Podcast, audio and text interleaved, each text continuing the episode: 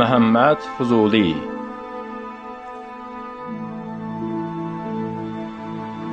Ruhun Səfərnaməsi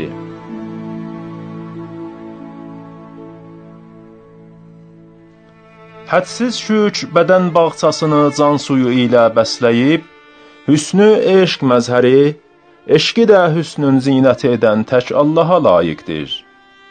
Saysız səlam elmi əqlə bəzək, əqli elmə sərmayə olan bir inanılmışa yaraşır. Sonra şikəstə nəfsilik küncündə ibadətə əyləşən xaksar Füzuli, hekayə zəncirini hərəkətə gətirənlərdən və rivayət bənasının əsasını qoyanlardan belə nəql edir və deyir ki, Ruh adlı bir zat-ı təmiz var idi. O çox fəzilət sahibi idi. Cəbərut aləmində doğulmuşdu. Lahut fəzasında sakin idi. Bir gün başına səfər həvası düşdü. Nasut aləminə qədəm bastı. Burada Bədən adlı bir məmləkətə rast gəldi.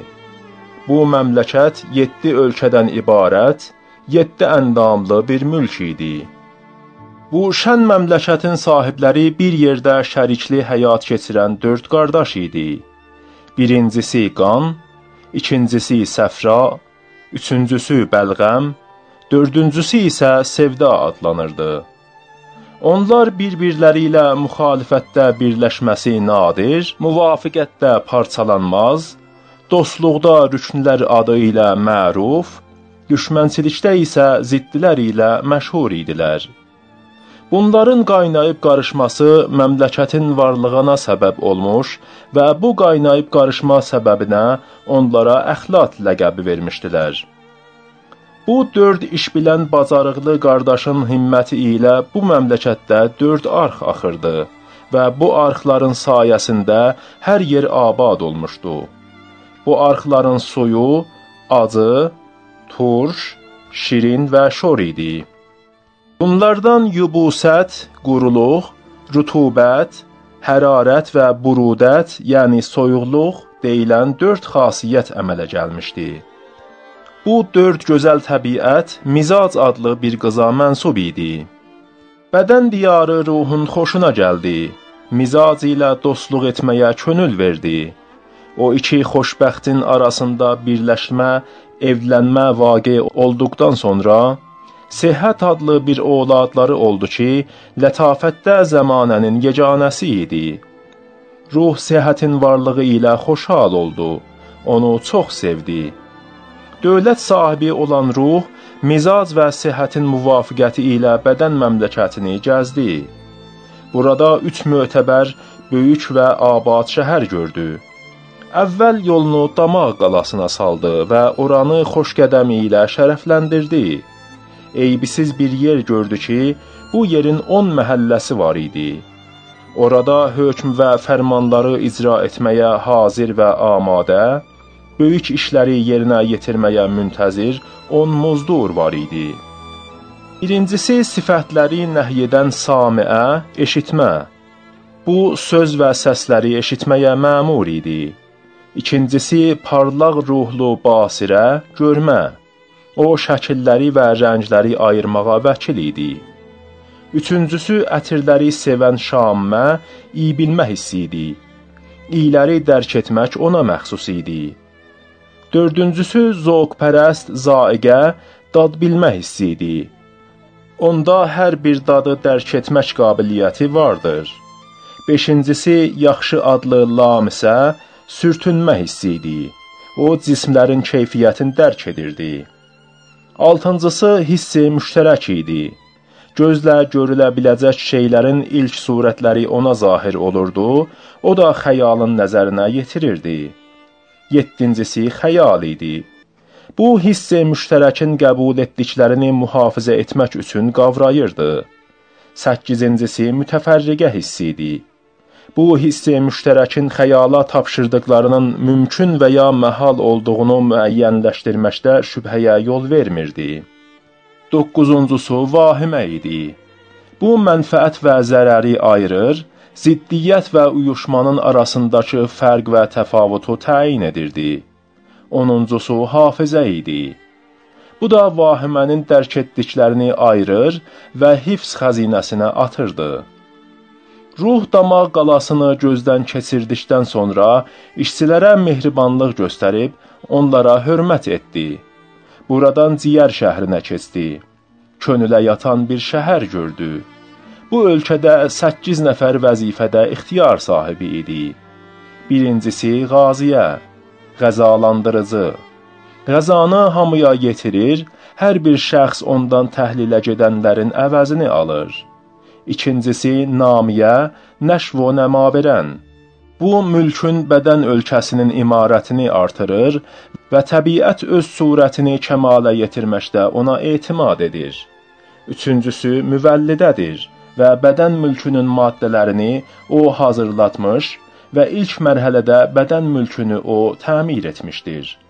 Dördüncüsü müsəvvirədir. Bu bədən mülkünün nəqşəsini çəkmiş, hər bir könül açan şəkl və surət ondan zahir olur. Beşincisi cazibədir. Bədən mülkünə lazım olan şeylərin hazırlanmasını təbiət ona tapşırır. Altıncısı masikədir. O cazibənin hazırladığını puç olmağa qoymur və saxlayır. Yeddincisi hazimədir. Masikənin ələ keçirdiklərini pişirməyə tələsir. Səkkizincisi dafiədir bədənə yetişən saf maddələrin qalığı, puçalı onun vasitəsilə rədd olunur. Ruh cigər mülkünü layiqincə gəzdikdən sonra oradan ürək şəhərinə keçdi. Ürəyi bəzəkli bir şəhər gördü. Bura bütün şəhərlərdən böyük idi. Burada altı kimsə məskən salmış və yaşamaq nəqşəsi qurmuşdular. Bunlardan birincisi ümiddir. Bu tələb edəni, arzu sahibini murad mənzilinə çatdırır. İkincisi qorxudur. O bədəni təhqir torundan xilas edir. Üçüncüsü məhəbbətdir. Bu ülfət zəncirini hərəkətə gətirir. Dördüncüsü ədavətdir. Bu qeyrət əsərlərinin məzahiridir. Beşincisi fərəhdir. Bu da şadlıq və sevinc mənbəyidir. Altıncısı qəmdir. Bu cəhalət və məğrurluğu tərbiyə edir. Ürək şəhəri ruhun xoşuna gəldi. Bütün şəhərlərdən artıq buranı təmir etməyə başladı. Oranı özünə paytaxt qərar verdi. Oranın imarətlərini artırmağa və pozğunluqları bərtərəf etməyə məşğul olub, səfa əhli olan ümid, fərəh və məhəbbəti öz yanına söhbətə çağırdı cəfa əhli olan ədavət, qorxu və qəmi ürək şəhərindən sürgün etdi. Zəmanənin fitnəkarı olan bu üç kinli dünyada avara düşdülər və bədən mülkündən çıxıb getdilər. Elə ki, ruh ürək şəhərində xoş oldu və yaşayış vəsaitini burada hazır gördü, bir gün məclis tərtib etdi, ölkənin əsl nəcabətlilərini dəvət etdi. Sevda mişkin qara paltarı ilə özünü bəzədi. Qan qızıl gül rəngli geyim ilə özünə zinət verdi. Bəlğəm ağ geyinməyə çalışdı. Səfra sarı rəngli xələt geydi. Onlar bu rənglər ilə məclisi ronəqləndirdilər və məclisdəkilərin damaqlarını bənövşə, susən və nəsrin qoxusu ilə ətirləndirdilər. Ürəyin ətrafında onların hər birinə bir mənzil və məskən müəyyən olundu. Bu məskəndə onların rəngi və qoxusu ilə zinətləndi. Sevda dalaqda yerləşdi. Səfra öt kisəsinə doğru yönəldi. Qan qara ciyərdə yurt saldı, bəlğəm ağ ciyərdə qərar tutdu.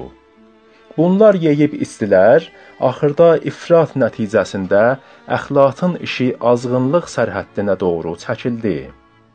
Sevda dedi: "Xəyal incilərini düzgün və bütün işləri dərk edən mənəm." Səfra dedi: "Sən dəlilik törədən və gec oturub gec duransan. Bütün yerləri seyr edən, həyat qoşununun sərkərdəsi mənəm."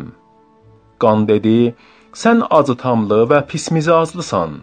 Tez daxil olub ağır müalicə olunansan. həyat vasitəsi, bədən binasının həqiqi banisi mənəm. Bəlğəm dedi: "Sənin mənə möhtac olduğun aşkardır. Sənin varlığın məndəndir." Ruh bu tayfanı höccətləşməsindən, ixtilafından və bu dəstənin çox öyünməsindən pərişan, bunlarla ixtilatından peşman oldu. Onları danlamağa və məzəmmət etməyə başladı. Sizdən nə mənfəət gələr? Sizinlə hansı düyün açılar? Sizin hamınızı tənbih etmək lazımdır deyə onlara qəzəblə xətab etdi. Onlar da mübahisə qapısını bağlayıb sakitcə bir küncdə oturdular fürsət gözləyirdilər ki, ruha itaət etməkdən boyun qaçırsınlar. Ürək şəhərinin keçmiş sakinləri, aləmin fitnəkarları olan ədavət, qorxu və qəm, ruhun hökmü ilə vətəni tərk edib, sərgərdanlıq yolunu tutdular. Hər ötənə şikayət edirdilər. Bir gün məsləhətləşirdilər onların qürbətə düşməsinə bais olan səhhətin şökətini pozmaq üçün əhd etdilər. Ədavətin hədsiz qəbiləsi var idi və bu qəbilənin başçıları yalan, kin və paxıllıq idi. Qorxunun da saysız tayfası var idi. O tayfanın da böyükləri heyrət, dəhşət və naəlazlıq idi. Qəmin isə hədsiz hududsuz təbəələri var idi ki, bunların qabaqcılları möhnət, həsrət və ümidsizlik idi. Hər bir yerə adamlar göndərdilər. Hamını bu əhdidən xəbərdar etdilər. Qəflət yuxusu ruhun gözlərini bağladığı bir zamanda, tədbir ipi qırıldığı bir anda, bunlar qoşun götürüb Ürək şəhərinin dərvazasına çatdılar igidlik nərəsi çəkdilər. Əxlatın ruhi ilə bədmizazlığı olduğunda heç biri ona köməyə gəlmədi. Bu vaqəni olmamış kimi sayıb, səbəbi təbiətin üzərinə yüklədilər. Ruh ürək şəhərinin dərvazasını bağladı, Allaha təvəkkül edib o qəl'ədə oturdu. Elə ki ruhun şadlığı bitdi, ürək ölkəsi qəmin ixtiyarına keçdi ruhun yoldaşları tədbirə başladılar, fikirləşdilər və tədarük gördülər. Fərəh dedi: "Mən Hüsn gözəllik adlı bir nəfər ilə köhnədən dostam. Əgər buyursan, onu köməyə gətirərəm." Məhəbbət dedi: "Mənim eşq adlı bir tanışım vardır. O hər bir hünərdə nöqsansızdır. Əgər onu çağırmağa icazə versən, tez bir zamanda qəmdən azad olarsan." Ümid dedi: "Mənim Əql adlı bir yoldaşım var. İndi köməklik zamanıdır. Əgər buyursan, əmrini çatdıraram. Onu qoşunu ilə bərabər gətirərəm." Ruh təkcə sihhət ilə kifayətləndi. Ürəyin qala qapısını gizlicə asdı, üç nəfərə məktub verib, hüsnə, eşqə və əqlə göndərdi. Əvvəlcə fərəh özünü hüsnə yetirdi ruhun məzlumluq məktubunu ona oxudu. Hüsn qürur ilə öz zülfü kimi qıvrıldı. Ona cavab vermək üçün ruhpərvər dodaqlarını açdı və belə söylədi: Ey özündən xəbərsiz, nə xeyirdən xəbərin var, nə də şərdən. O kəsin ki, eşq və əqli olmaya mənim onunla nə dostluğum? Ya eşq gərəkdir ki, mənim qədrimi bilsin, ya da əql lazımdır ki, məni saxlamağı bacarsın. Hüsn fərəhə çarə etmədiyinə görə, fərəh də xəcalətdən ruhun xidmətinə qayıtmadı. Sonra məhəbbət eşqin yanına çatdı və sifarişi yetirib kömək istədi. Eşq etinasızlıqla dilə gəlib o sifarişə belə cavab verdi: Ruh dünyaya aldanmışdır. Eşqidən bixəbər, və hüsnə qarşı etinasızdır. Mən elə bir yerə gəlmərəm. Hüsn harada isə, mən də oradayam. Məhəbbət də bir iş bacarmadı, xəcalətindən ruhun yanına getmədi. Daha sonra ümid özünü əqlin söhbəti ilə şərəfləndirdi və sözə belə başladı. Ruhun qarşısına çətin bir hadisə çıxıbdır. Köməksizlikdən təşvişdədir səndən kömək istəyir. ona kömək etmək yerində olar. İnanıram ki, ümid naümidliyə çevrilməz, onun cəmiyyəti dağılmaz. Ümid çox yalvardı. Onun bu yalvarması əqlə təsir etdi. Gözəl əxlaqına görə hamı ona tabe idi. Hamını o saat hazır etdi və ürək şəhərinə gecə basqını düzəltdi. O şəhərdə mühasirədə qalanları qəm torundan xilas etdi. Elə ki, əql ləşkəri qəm qoşunun məğlub edib, qəm və qorxunu tutub əsir etdi, ədavət bir bucaqdan qaçdı və başqa bir fitnə qaldırdı. Mərəz, xəstəlik ləqəbli bir amansız var idi. Səbəbsiz yerə hər kəsə ədavət bəslərdi. Ədavət onunla dostlaşdı ürəyinin dərdini ona söylədi. Mərəz ona dedi: "Heç qorxma. Özünü mənə təslim et. Bu yaxın zamanda bir hilə qaldırıb ruhun qanını və sihhətin abrısını tökərəm." Bunu da ağızdan ağıza eşitmişdi ki, ruh əxlatı məzəmmət etmişdi. Bədən mülkünü vasitəsiz ələ keçirmək mümkün olmadığından bu hadisəni fürsət və qənimət bildi və ədavətdən soruşdu: Bədən ölkəsinə kim gedib gəlir? Buranın əhalisi nəyə rəğbət edir? Ədavət dedi: Qəza cinsi onların hamısı ilə tanışdır. Bədən ölkəsinin abadlığı onun gediş-gəlişindən asılıdır. Bu ölkə əhalisi onu ələ keçirməklə məşğuldur. Mərəz bu əhvalatı öyrəndikdə dərhal qəzanın xidmətinə getdi. Gördü ki, o hərdən bir rəng dona girir. Əvvəlcə soyuq və quru qəzaya yanaşdı və özünü min hilə ilə ona bağlayıb dedi: Ey həqiqətdə torpaq cəvhəri olub, torpaq cəvhəri kimi hər bulaşıqdan təmiz və uzaq olan məni ruhun müvəkkillərindən gizli olaraq bədən ölkəsindəki sevdaya çatdır ki, sevda ilə bir alverim və vacib işim var. Qəza mərəzin istədiyini yerinə yetirdi və onu bədən ölkəsinə sevdaya çatdırdı. Sevdanın ronəqi mərəzin sayəsində artıb, sair əxlat zəifləşincə fitnə qapılarını açdı. Bədən də pozğunluğa başladı baş ağrısını sərkərdə təyin etdi və bədən ölkəsinə çaxnaşma saldı. Səhət bu hadisədən xəbər tutub, ruhun huzuruna tələsərək ona dedi ki, Sevda azğınlamağa başlayıb və padşahlıq mülkünün qəsdindədir. Ruh bu əhvalatı əqlə bildirdi.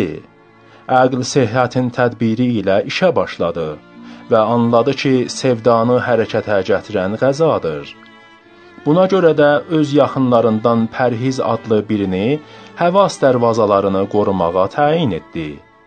Belə qərar qoydu ki, zaiqə dad bilmə duyğusunu, zeytun və buna bənzər şeylərin dadından və samiə eşitmək duyğusu, qanun səsi dinləməkdən həzz almasınlar.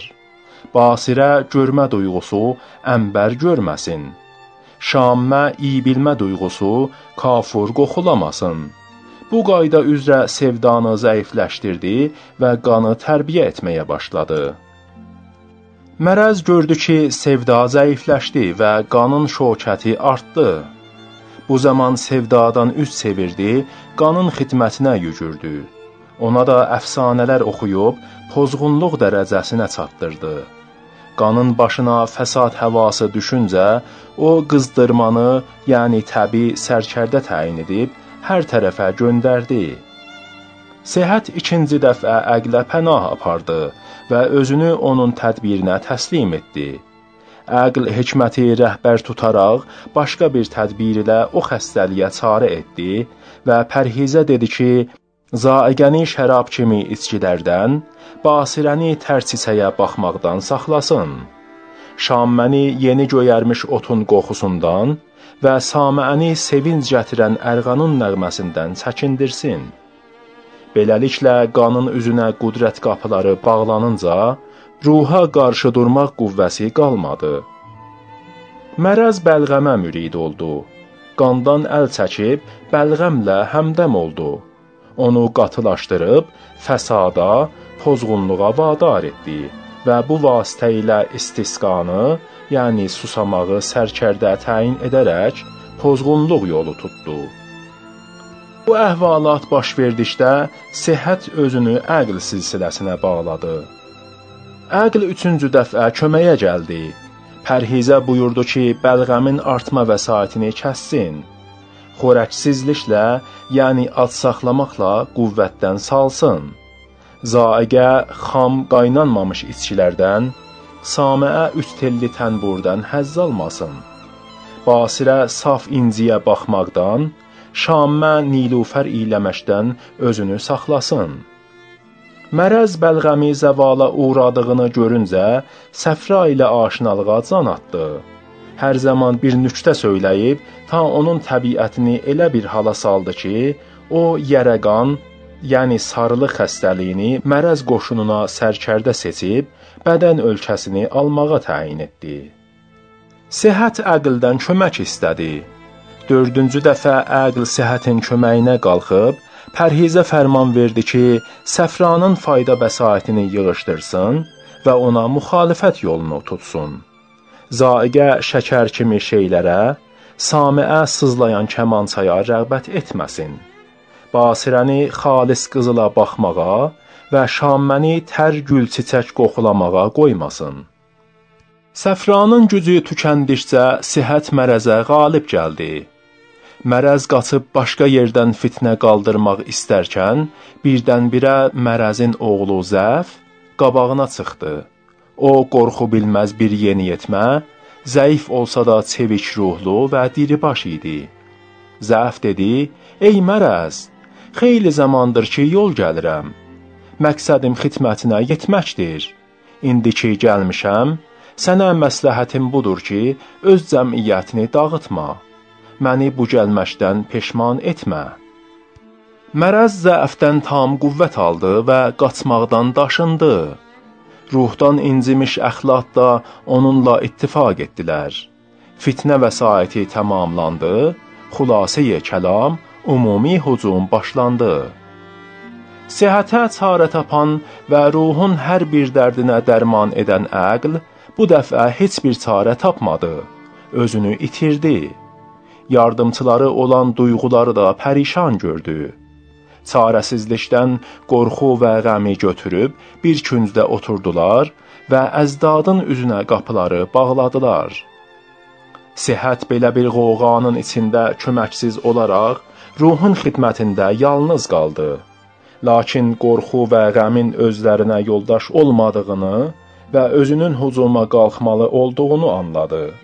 Buna görə ruhdan himmət istədi və özünü müharibə üçün silahlandırıb dedi: Ey ruh, əgər qalibiyyət bizimlə olsa, sənin səltənətin öz yerində baqi qalar.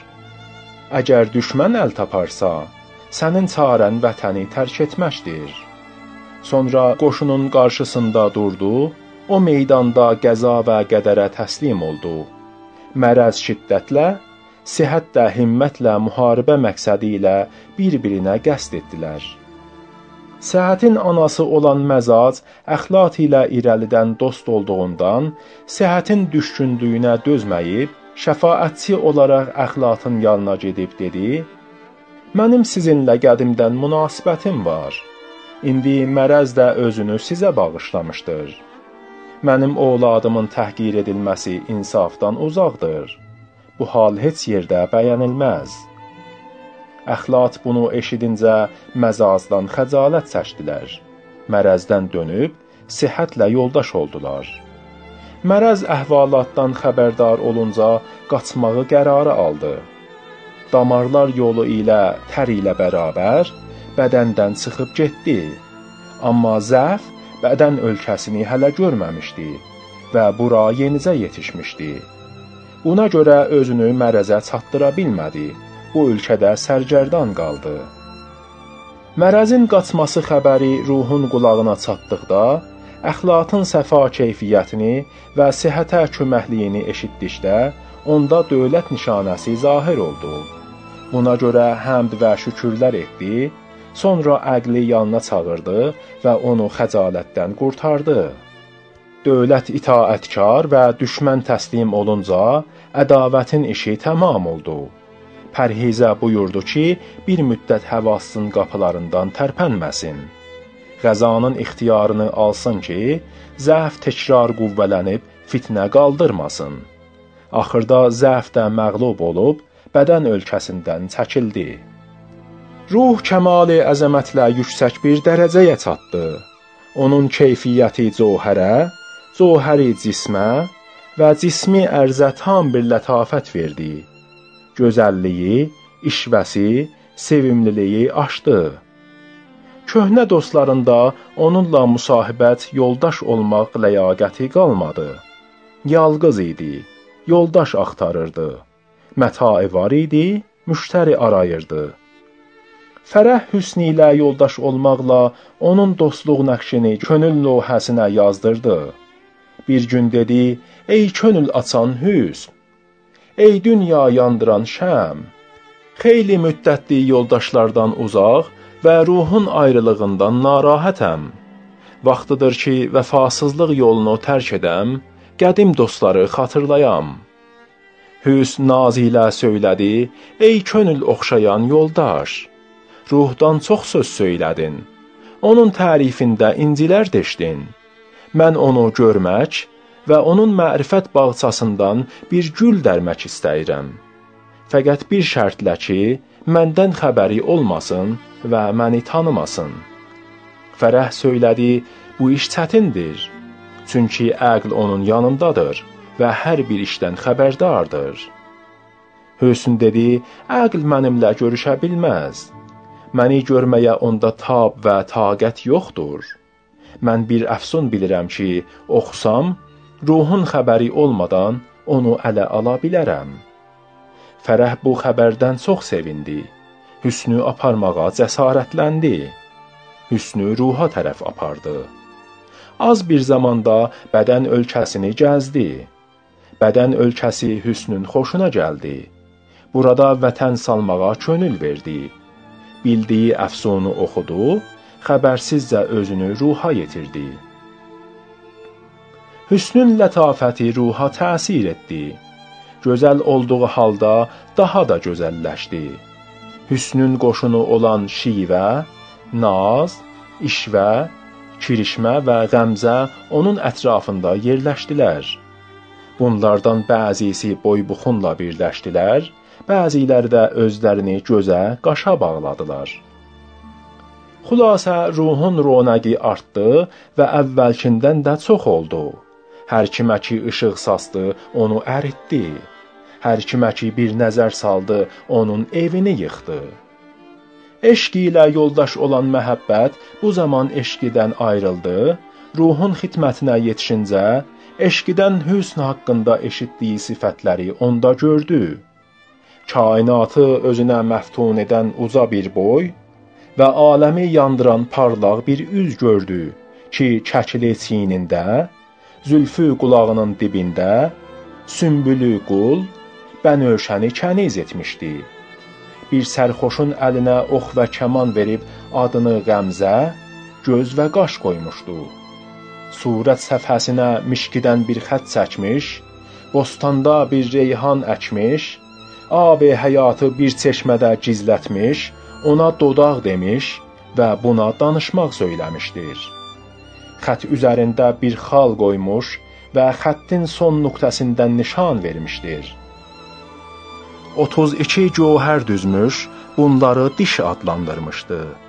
Alma və turuncu birləşdirib, onlara zənəxdan, çənə və qəbqəb buxaq ləqəbi vermişdir. Hər bir zaman bir sehr başlayıb, bəzisini şivə, bəzisini naz adlandırmışdır.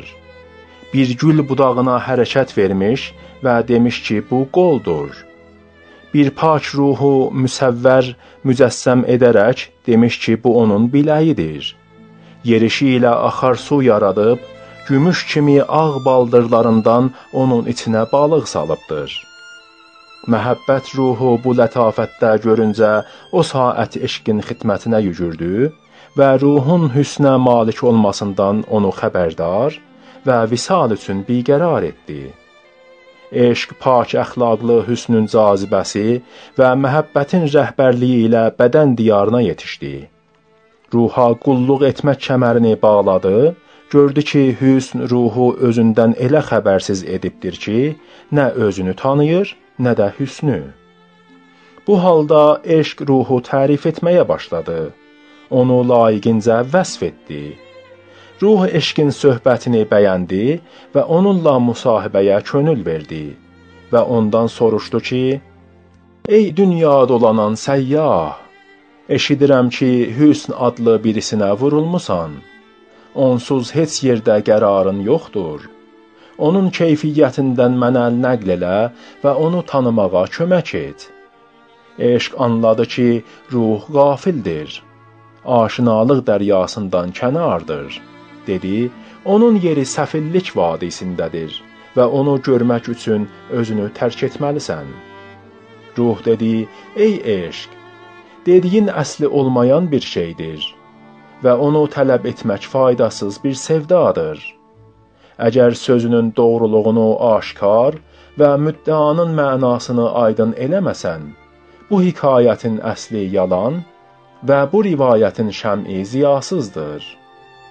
Eşq dedi, ondan bir nümunə var. Əgər buyursan göstərərəm. Ruh zövq və həvəs qalib olduğundan bu surətin həqiqətini bilmək istəyirdi. Bu cəhətdən arzu gözünü açdı, o nümunəni hazır etmək üçün yalvardı. Eşq səfa güzgüsünü onun əlinə verib dedi: "Bu lövhəyə baxmaq lazımdır." Ruh özündən xəbəri olmadığı üçün öz əksini özündən başqasını zənn etdi. Birdən-birə bütün eyblərdən pak, nurdan bir peykər bədən gördü. Hüsn bir tərəfdən kəmənd atdı. Eşqi də bu quşədən oyun oynadı. Ruh hər ikisinin arasında qaldı. Heyrət onu bir dərəcəyə yetirdi ki, ixtiyar ilə onu əlindən verdi və özündən xəbərsizlik vadisinə düşdü bir müddət səfa güzgüsünə baxdı və o surət vasitəsilə öz vücuduna nəzər saldı. Eşq dedi: "Ey könül oxşayan sevgili və ey ehtiyatsız möhtac. Bu surətin düşməni çox və bu mənanın müddaçısı hədsizdir. Əqlin yanında ədəbsiz, riyakar və yaltaq adamlar var ki, onların ləqəbləri zərq, ikiüzlülük və riyadır. Olmaya ki, onlar bu surəti alıb lohuna şikəstlik yetirələr. Lohu idrak xəzinədarına tapşır və onun üstünə əmanət möhrü bas. Ruh dedi, ona baxmaq mənə vacibdir və onu gizlətmək əqlə muvafiq deyildir. Eşq dedi, xəyala tapşır ki, onun surətini çəksin və sənin nəzərində saxlasın. Ruh eşqin məsləhətini bəyəndi və xəyala buyurdu ki, hüsnün surətini çəksin. Sonra səfa güzgüsünü idrak xəzinədarına verdi və əmanət möhrünü üzərinə bastı. Bir müddət xəyalın surəti ilə kifayətlənirdi. Həmin surətlə qənaət edirdi. Axırda xəyalın çəkdiyi surət onu açmadı.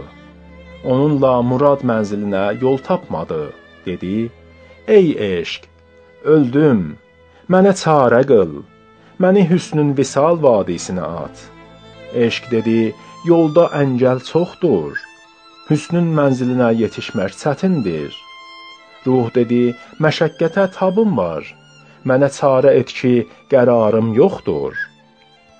Ruh sidqi könüldən tələb etdiyinə görə, eşq ona yol göstərməyi vacib bildi. Hər ikisi birlikdə məqsəd dalınca getmək bayrağını qaldırdılar.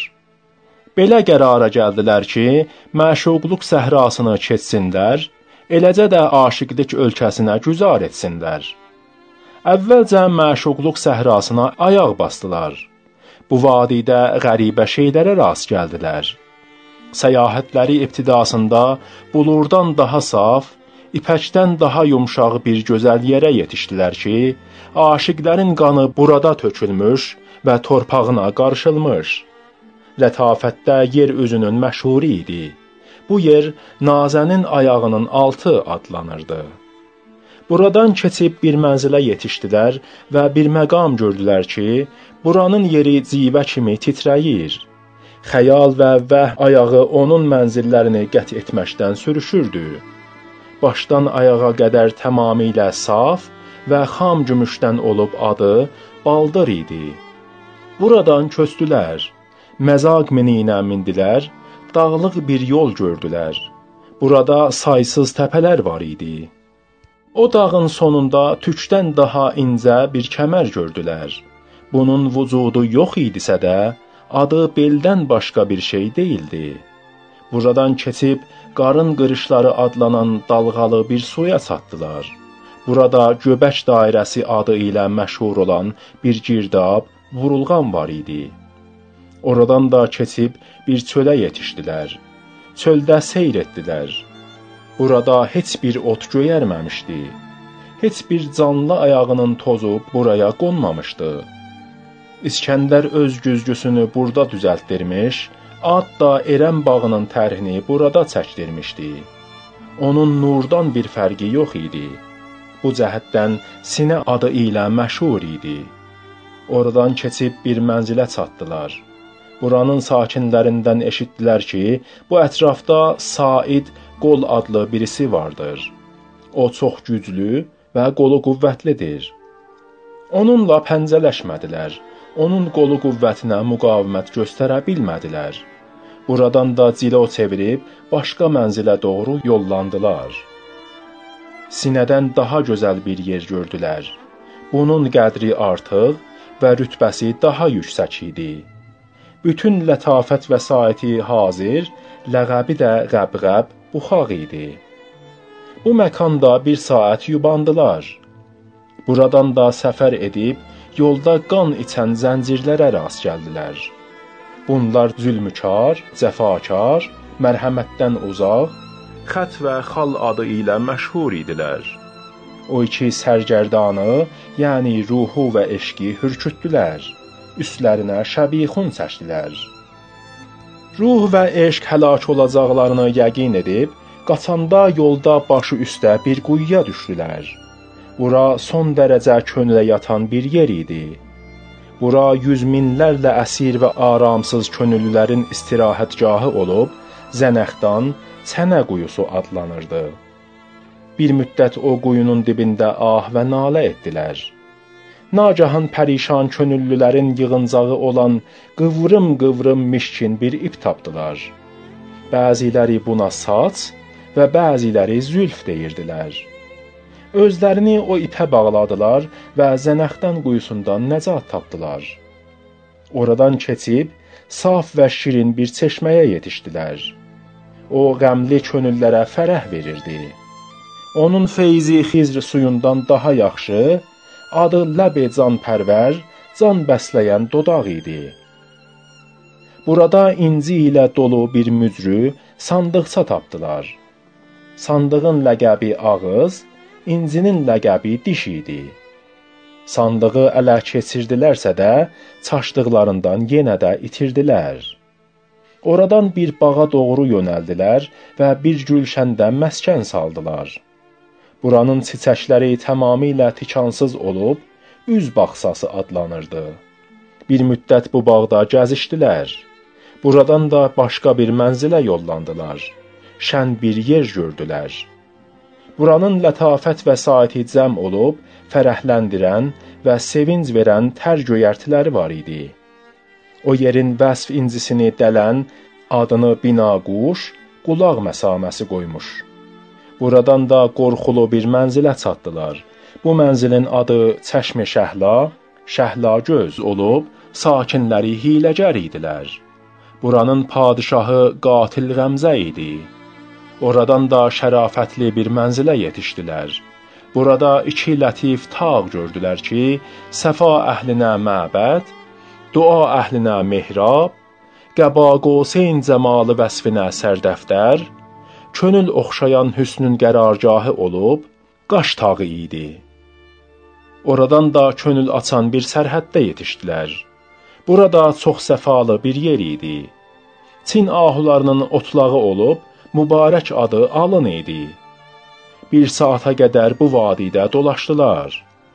Oradan da keçib tutqun və qaranlıq, yolları çox qorxunc və dar olan bir zülmətə çatdılar. Burada yüz minlərlə adam pərişan və heyran qalmış idi. Pərişan hal kimsələr onu kakil adlandırmışdılar. Bu zülmətin şiddəti ruha qalib olub, tədbir kələfinin ucunu eşqidən istədi. Eşq onu zülmət şiddətindən xilas edib, qamət şəm işıqlığına çatdırdı. Ruh dedi: "Ey səhv göstərişli eşq, ey rəyi düzgün olmayan azğın, bu qədər avarə dolaşdın. Söylədiyin hüsn cilvəgahına çatmadım." Eşq dedi: "Ey qafil və ey mərifət ləzzətindən bixəbər. Gördüklərin hamısı hüsnün cilvəgahı idi." Hüsn bunların hamısında özünü göstərdi. Sənin bəsirətin olmadığından hüsnün nə olduğunu bilmədin.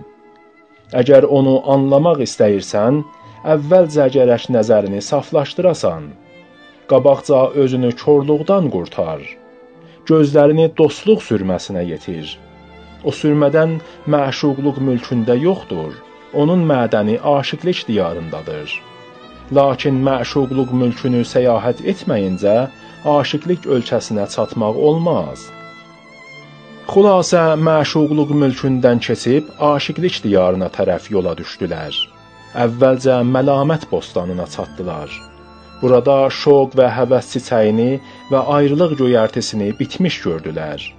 Oradan bəla, möhnət və şiddət şəhərinə yola düşdülər.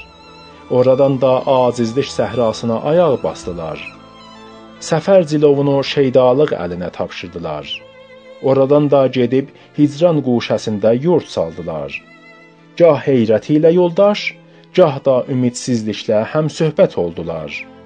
Gah nalə və zar ilə sırdaşlıq etdilər, gah da ürək yandıran ağlamaqla həmahəng olmağa başladılar. Qərar və taqət sərhəddini aşdılar. Xarlıq vadisində xeyli dolaşdılar. Məşuqluq ölkəsini gəzdikdən və aşiqlik işinin sonunu gördükdən sonra bir ölkə zahir oldu. Ruh eşqi ilə bərabər oraya girdi. Gördü ki, bədən ölkəsidir. Dedi: "Doğrudan da bura mənim yerimdir." Gördü ki, könül şəhri xərabə qalmış, duyğular qoşunu dağılmış, sevda od qalayıb cigər və damağı yandırmış, qan göz yaşı ilə qarışıb daxili hərarətdən xaricə qaçmış, səfranın üzü saralmış, bəlğəmin bazarı soyumuş, bədənin əsas üzvlərində heç bir qüvvət qalmamışdır. Təbiətdə nizam qalmamış, zəf qüvvət tapıb səhhətə xələl yetirmişdir. Ruh bu haldan istiraba düşdü, eşqə acıqla xətab etdi. Ey mənim xanımanımı dağıdan, məni ruzigarın avarəsi edən, yalan vədələr verib məni həlak etmək qəsdində duran. Bu nə hiylə idi ki, mənimlə oynadın, məni xanımanımdan ayırdın. Rahət, zövq və şadlıqla dolu azad mülküm var idi. Bir müddət məni məşuqluq mülkü ilə aldatdın. Oradan üzümə bir qapı açmadın və bir zaman aşiqlik ölkəsində qərib etdin və başıma cürbəcür bəlalar gətirdin. O ölkələrdə də abrımı apardın və yenə də ümidsizliklə vətənə qaytardın. Burada xarab olmuş, sarsılmağa üz qoyubdur. Allah Allah, bu nə zülmüdür? sənin əlindən min fəryad. Eşq ruhun sözlərini eşidib, onun səbirsizliyini görüncə dedi: "Ey ruh, sənin şikayətin kimdəndir? Həqiqətən bu afət və bəla özündən başqa heç kimdən deyildir. İdrac xəzinəsindəki surətə bir bax, o surətin həqiqətindən ibrət al." Ruh o surəti gətirməyi əmr etdi. Gətirdilər. Haman möhrü üzərində idi. Elə ki, səfa aynasının möhrünü götürüb qarşısına tutdu, Orada zəif bir bədən və çox arıq bir surət gördü. Ruh dedi: "Ey eşq, bu surət o surət deyildir. Mənə bildir görüm o nə idi? Bəs bu nədir?" Eşq dedi: "Ey ruh, bu loh səfa aynasıdır. Nəzər əhlinin şəklini özündə əks etdirəndir. Burada gördüyün birinci surət sən idin." İndi gördüyün surətdə sən özünsən. Əvvəlcə özünə baxdığın zaman qafil idin, özünü tanımayıb öz arzunla yügürürdün. Axırda özünə çatdın. Həm aşiqliyə məzhər sənsən, həm də məşuqluğa zinət verən sənsən. Mərifət həqiqəti tanımağın sürməsidir və bu mənzilə yaxınlaşmaq üçün əlaqələrdən ayrılmaq lazımdır. Ruh gözlərinə aşinalıq sürməsini çəkib, vücud aynası olmadan özünə baxınca elə bir gözəl gördü ki, surət və mənadan ehtiyacsız, qudsi ruhi ilə həmahəng olaraq vəhdət xəlvətində oturmuş kəsrətin üzünə qapıları bağlamışdı. Nə əql gözünün ona baxmaq imkanı, nə də təbiət və duyğuların ona bir yolu, nə hüsnün ona bir nazı, nə də onun eşqə bir ehtiyacı qaldı. Ruh bu məqama yetişincə cəbərut və lahut aləmlərini gördü. Əsl mənzilinə çatdı və yol kəsənlərin qeydindən qurtardı. İşin sonunda özünü özünə çatdırdı. Məşuqluq və aşiqlik xaricdə qaldılar.